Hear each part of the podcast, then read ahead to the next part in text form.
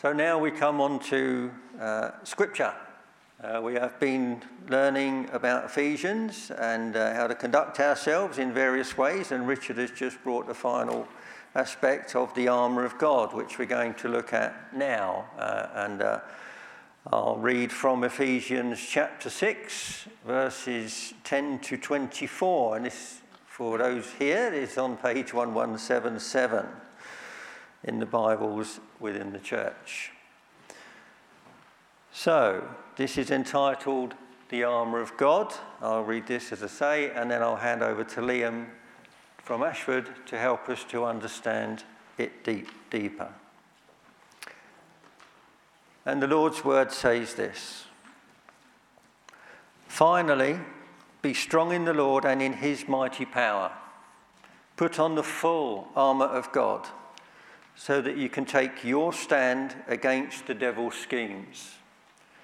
For our struggle is not against flesh and blood, but against the rulers, against the authorities, against the powers of this dark world, and against the spiritual forces of evil in the heavenly realms. Therefore, put on the full armour of God so that when the day of evil comes, you may be able to stand your ground, and after you have done everything, to stand. Stand firm then, with the belt of truth buckled around your waist, with the breastplate of righteousness in place, and with your feet fitted with the readiness that comes from the gospel of peace. In addition to all this, take up the shield of faith with which you can extinguish all the flaming arrows of the evil one. Take the helmet of salvation and the sword of the Spirit, which is the word of God. And pray in the Spirit on all occasions with all kinds of prayers and requests. With this in mind, be alert and always keep on praying for all the Lord's people. Pray also for me that whenever I speak, words may be given me so that I will fearlessly make known the mystery of the gospel, for which I am an ambassador in chains. Pray that I may declare it fearlessly as I should. Tychicus, the dear brother and faithful servant in the Lord, will tell you everything, so that you also may know how I am and what I am doing. I am sending him to you for this very purpose, that you may know how we are, and that he may encourage you. Peace to the brothers and sisters, and love with faith from God the Father and the Lord Jesus Christ. Grace to all who love our Lord Jesus Christ with an undying love. And now I hand over to our brother in Christ, Liam, who will help us learn more about what the Lord is telling us. Uh, fantastic. Thank you so much. Uh, hopefully, you can all hear me uh, okay uh, there in the church. If you can hear me, uh, just give me a wave just so that I know. Fantastic. That's excellent. Excellent. Uh, yes, please do keep that passage uh, in Ephesians open. Uh, if you don't know me, you may remember me from uh, videos I've recorded of previous sermons uh, here for Staines. Uh, my name is Liam McGuire. I'm the families worker and one of the elders down at Ashford Congregational Church. it's fantastic to be with you this morning, a real privilege to be opening God's Word, the Bible, and sharing it with you. as we go through the message this morning. Uh, if you have any questions um, or you want anything clarified, if you're on Zoom, um, I'll hang around at the end of the service. Feel free to ask me a question. Uh, if you're there in the congregation, uh, feel free just to drop me an email. Uh, my email is liam at aboutacc.com, uh, liam at aboutacc.com, uh, and I will happily try to answer uh, your question for you. Uh, let me pray, and then we will jump into this fantastic passage. Almighty God, we thank you uh, for the Bible, which is your written word. Uh, written down for us.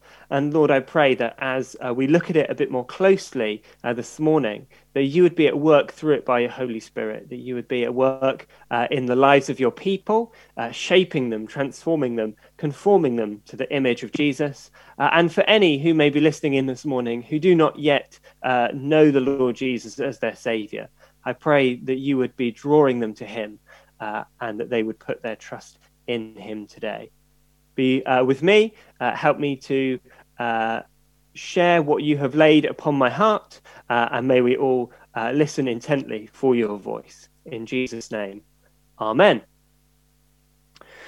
Okay, well, um, as a parent, you have a natural desire to want to protect your children.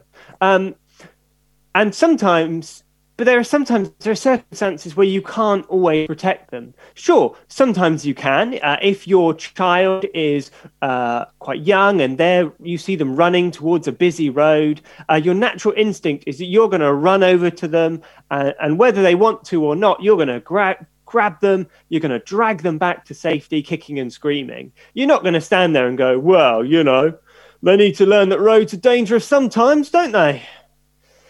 In the same way, um, sometimes you can't always your children uh, from the challenges that life throws at them. Uh, sometimes all that you can do is equip them with the skills that they need and hope that that is enough. Uh, like the first day of school, for example. You don't know what it's going to be like when they walk across the playground uh, that very first day in reception. All you can do is hope that you have prepared them with everything that they need to face the challenges that school will throw at them. Uh, and our Heavenly Father knows this uh, better than we do. Uh, sometimes in life, He keeps us safe from the storms, uh, doesn't He? Sometimes He protects us from them.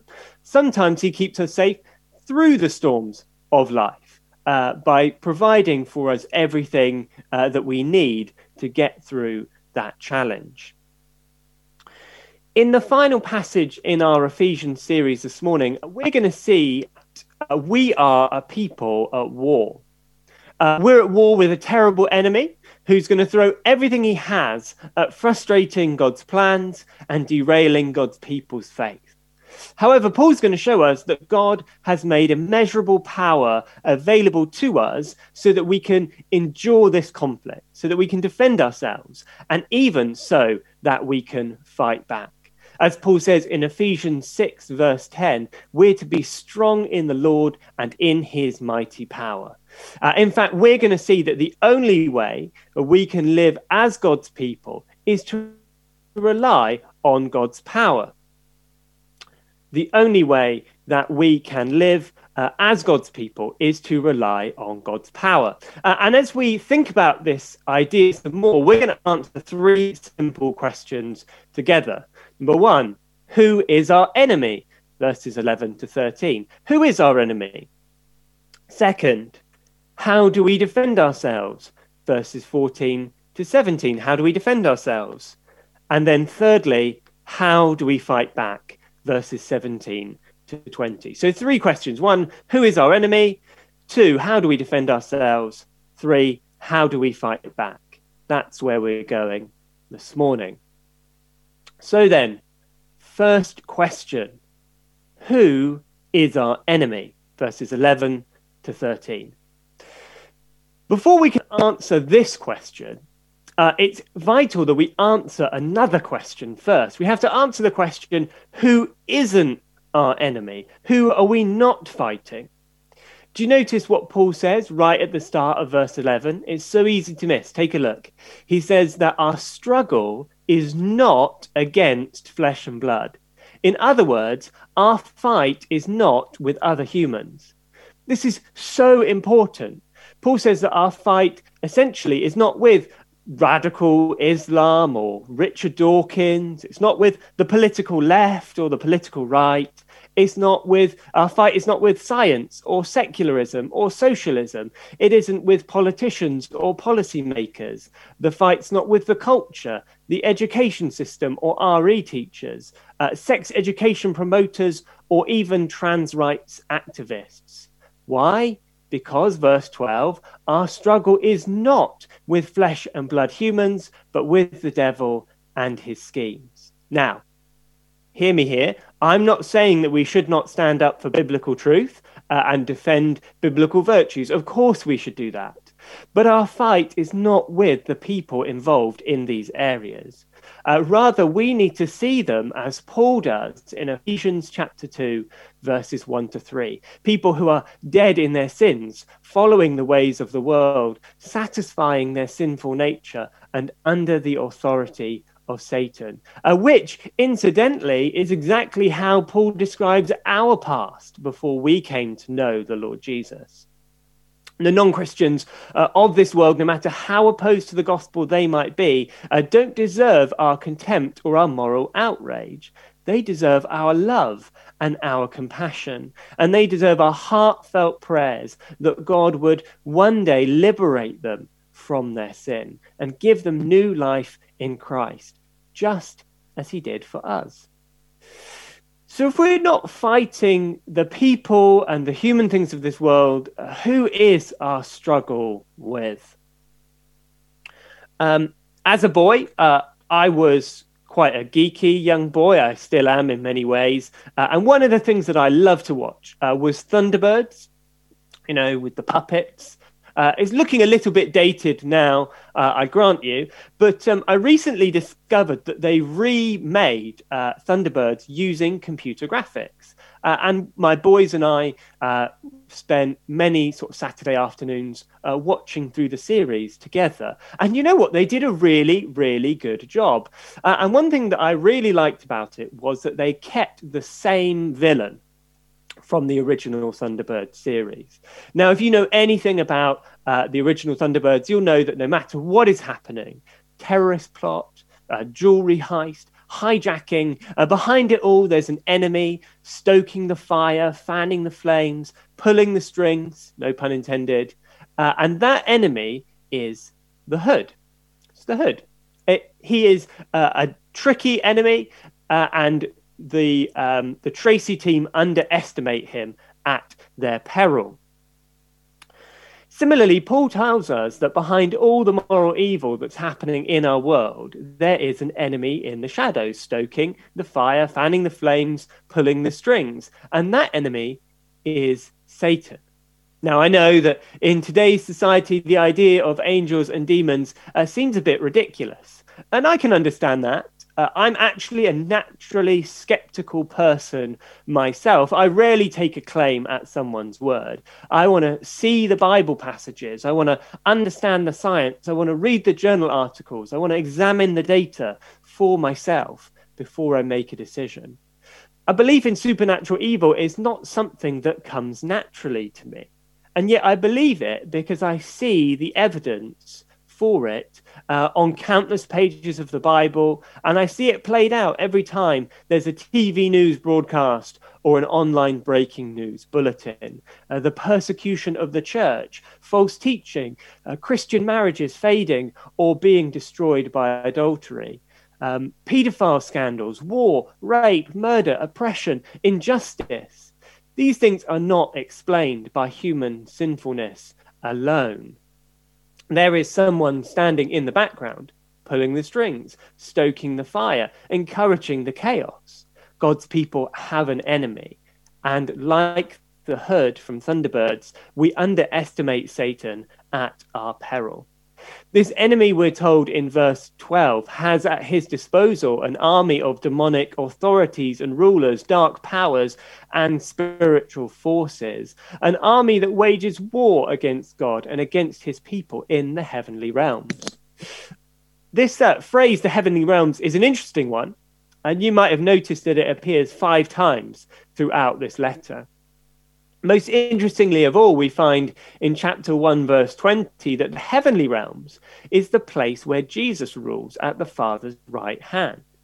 This is important to remember because no matter what forces Satan has at his disposal, no matter the threat he poses to God's people or what he might try and bring against us, our struggle is with a defeated enemy. His power was broken when Jesus died on the cross and rose from the death in victory. And Jesus sits on the throne as sovereign ruler, not Satan. The battle might not be, uh, be over, but the war has already been won. So, whilst we shouldn't underestimate him either, yes, he's powerful, but as we'll see next, God has made available to us the means both to defend ourselves and to fight back. So, question two How do we defend ourselves? Verses 14 to 17. In August, uh, we went camping as a family for the first time. Myself, my wife Abby, uh, my son Jonah, who's nearly seven, uh, and my youngest son Ezra, who is nearly four. Uh, I'd been camping as a boy when I was a Cub Scout, and my wife had been camping with her family when she was young. But this was the first time we went as a family. And to be to be honest with you, to level with you for a moment, I was convinced that it would be a complete disaster. But actually, uh, it went really, really well. And I think in part that's because we went prepared. We had the right tent so that when there were 30 mile an hour winds, the tent didn't blow over. We had the right clothes so that when it poured down with rain on one day, uh, we could still go out and have fun. And we had the right equipment so we could cook uh, meals no matter what the weather. Uh, it seems like the battle for a successful camping trip is in being prepared, having the right tools at your disposal. When it was sunny, we had what we needed. When it was rainy, we had what we needed. The same is true for the Christian life. You have to be prepared for what might be coming your way, good and bad. And thankfully, God has done the hard work of packing for us. Uh, and in Him, we have everything we need. What God has made available to us, Paul calls in verses 11 and 13 the full armor of God, which will ensure we are able to stand our ground or defend ourselves against the devil's schemes and demonic forces on the day of evil. This day of evil probably refers to a final outpouring of evil on the church in the immediate lead up to Jesus' return. Uh, however, given the way that Paul talks in this passage, it's also safe to assume it includes all the little days of evil that we experience just by living as a Christian life, uh, as a Christian in, in a world that is at war it's also important that we understand that the full armor of God is a metaphor. It's a word picture that Paul uses to help his readers understand the power God has graciously made available to us. Um, some people talk about putting on the armor every morning and, you know, um, and that kind of thing, and lots of references to Roman soldiers. Uh, that's helpful but I don't think that's entirely the point that Paul is making here. Uh, the full armor of God is it's a metaphor, it's a word picture. Uh, there isn't a huge amount of hidden meaning in uh, truth being described as a belt or uh, the breastplate uh, as righteousness as a breastplate.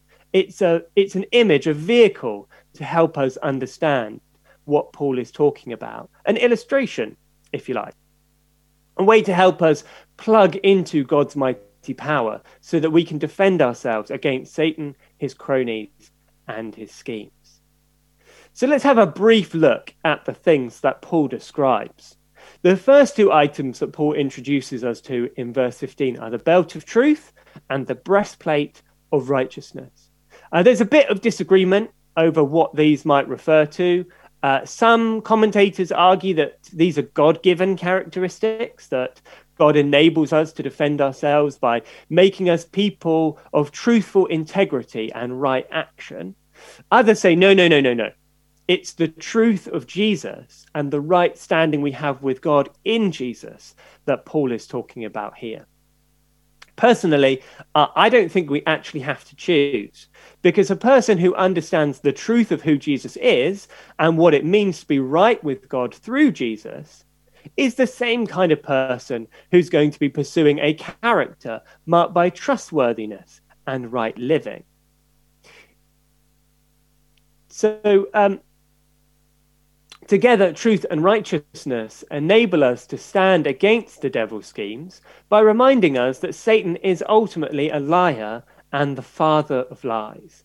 Instead of allowing him to make us focus on our tattered record of the past, uh, we seek God's power to keep our eyes focused on the truth of who we are in Jesus. Not forsaken, but forgiven. Not dead in sin, but alive in Christ. Not rejected, but right with God forever.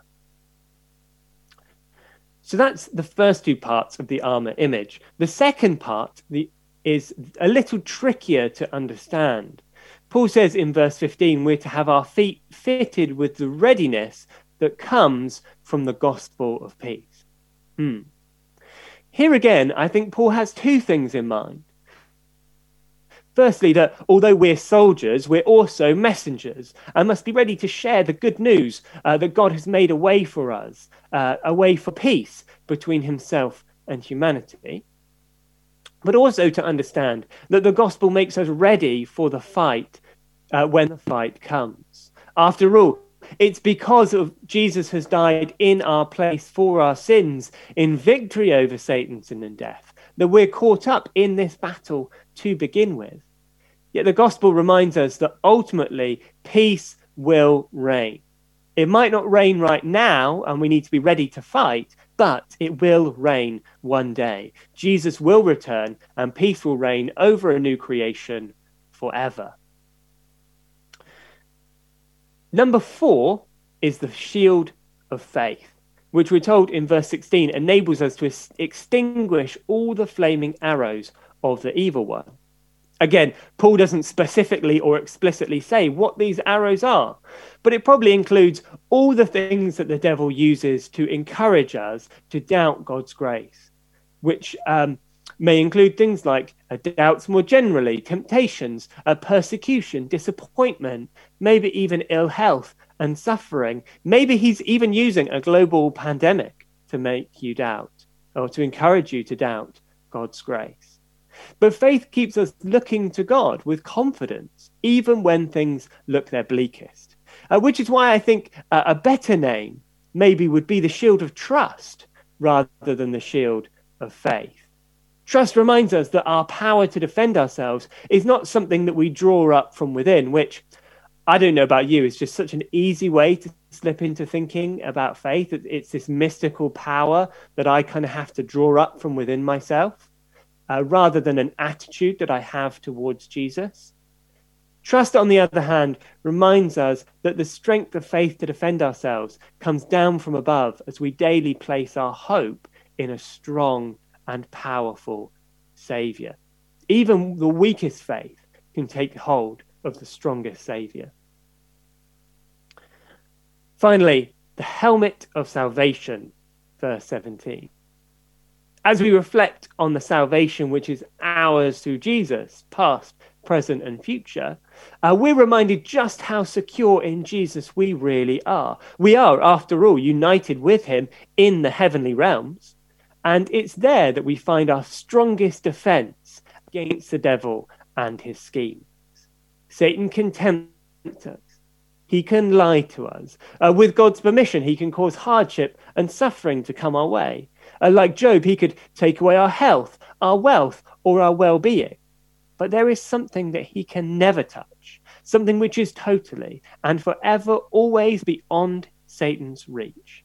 And that is our salvation in Christ. The more we reflect on Jesus' death in our place for our sins and his triumphant resurrection from the dead, the more we look to Jesus in humble dependence, the more we remember that we're saved from death and made alive in Him, and there find our most powerful uh, wep- uh, ability, uh, defense to take our stand no matter what the enemy throws against us. It doesn't matter what he does, the outcome is already decided. Victory is secure, and one day we will experience the fullness of victory as we stand alongside Christ in a new and perfect creation with new and perfect bodies, free from sin and suffering and death and the devil forever. Together, truth, righteousness, the gospel of peace, faith, and salvation form God's mighty power, which enables us to confidently take our stand against the enemy. And, and remember, the only way we can live as God's people in a warring world is to rely on the power that God has for us.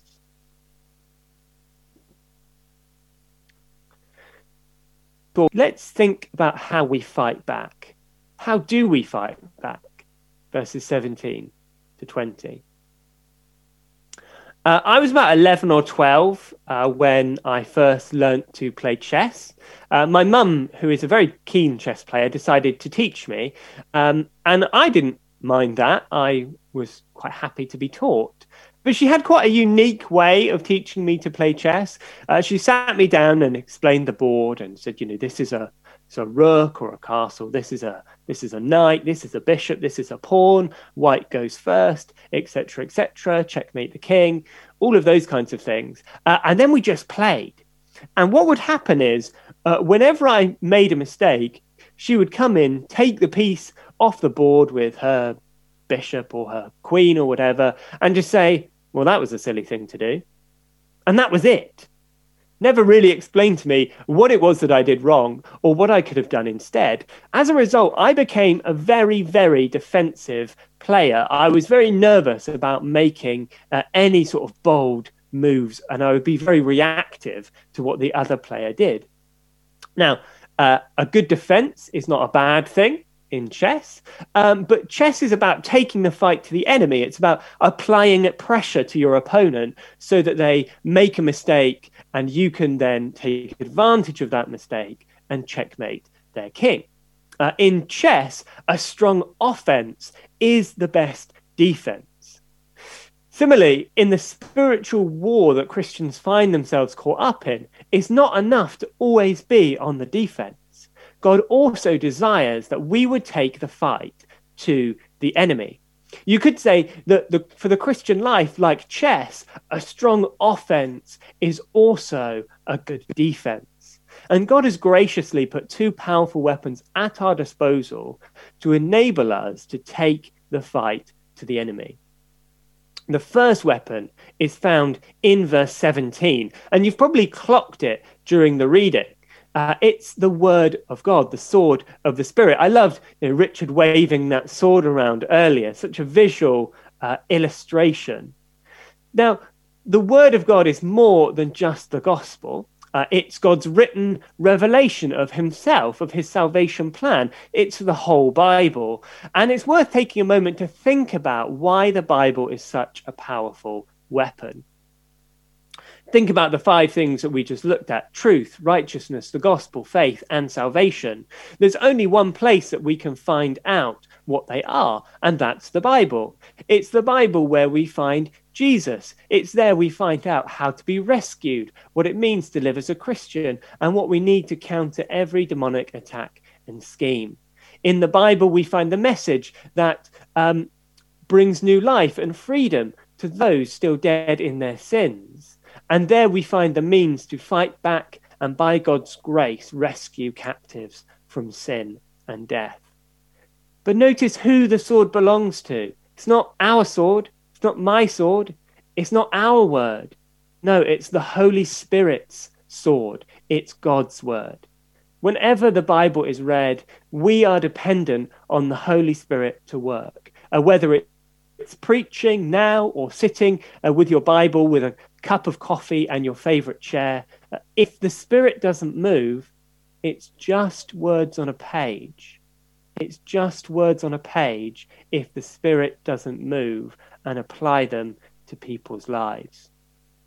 Which brings us neatly to the final weapon in our arsenal, which is prayer. Prayer is not strictly part of Paul's armor image. However, uh, if you look at verse 18, you can see that Paul begins the section on prayer with and, which clues us into the fact that what Paul is about to say flows out of what he's just been talking about the armor, and more specifically, the spirit sword.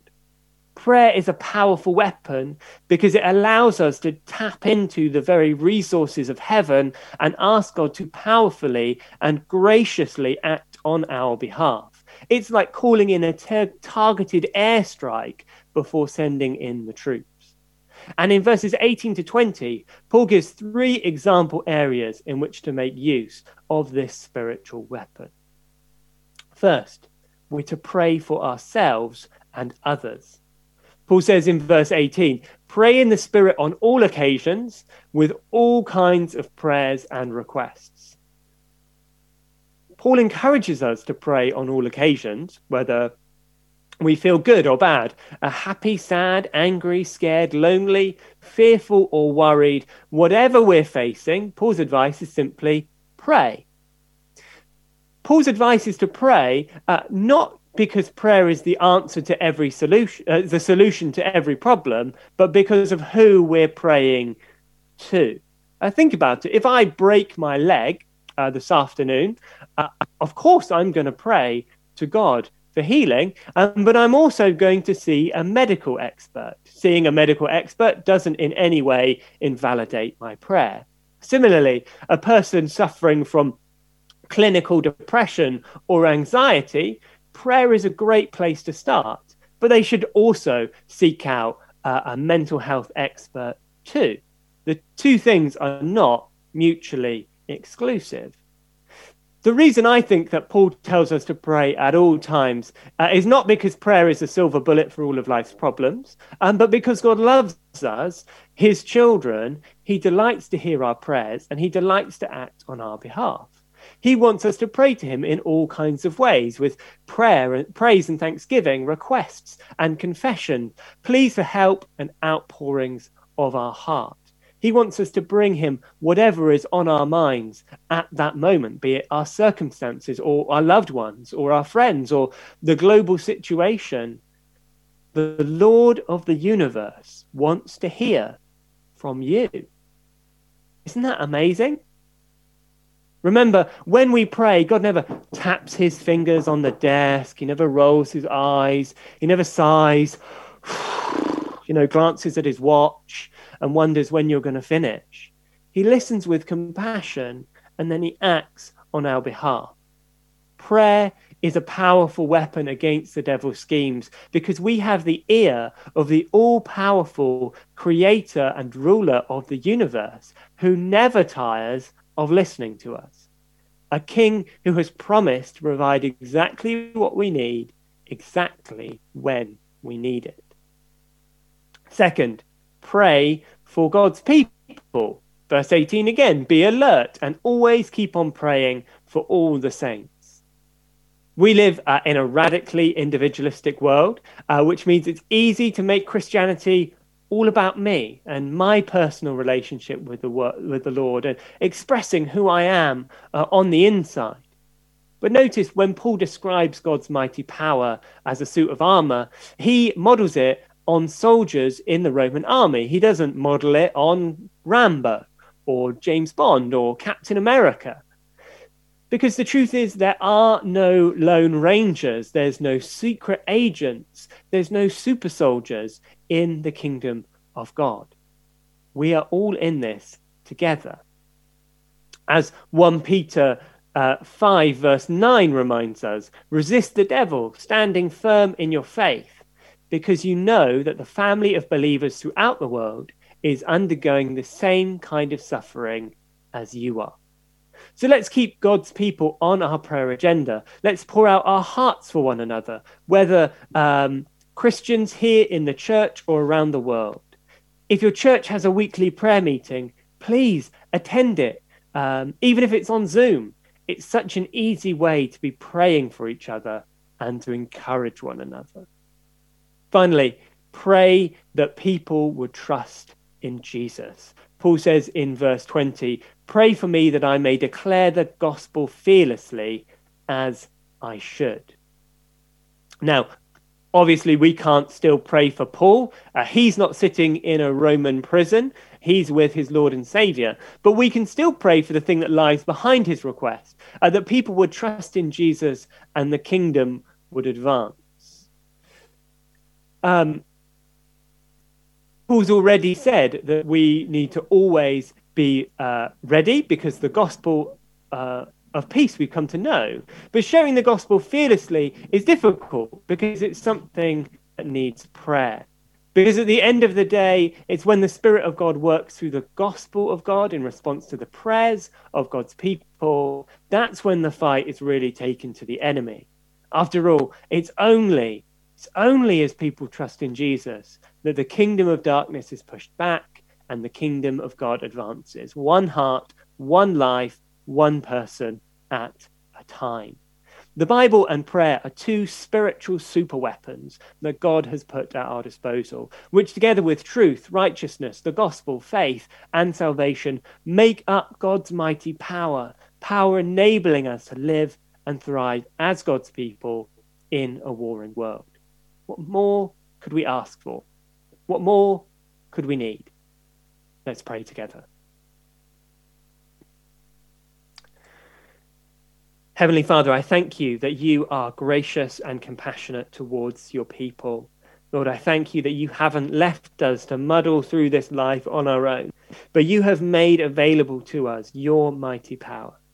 Lord, we confess today uh, we need it. I need it.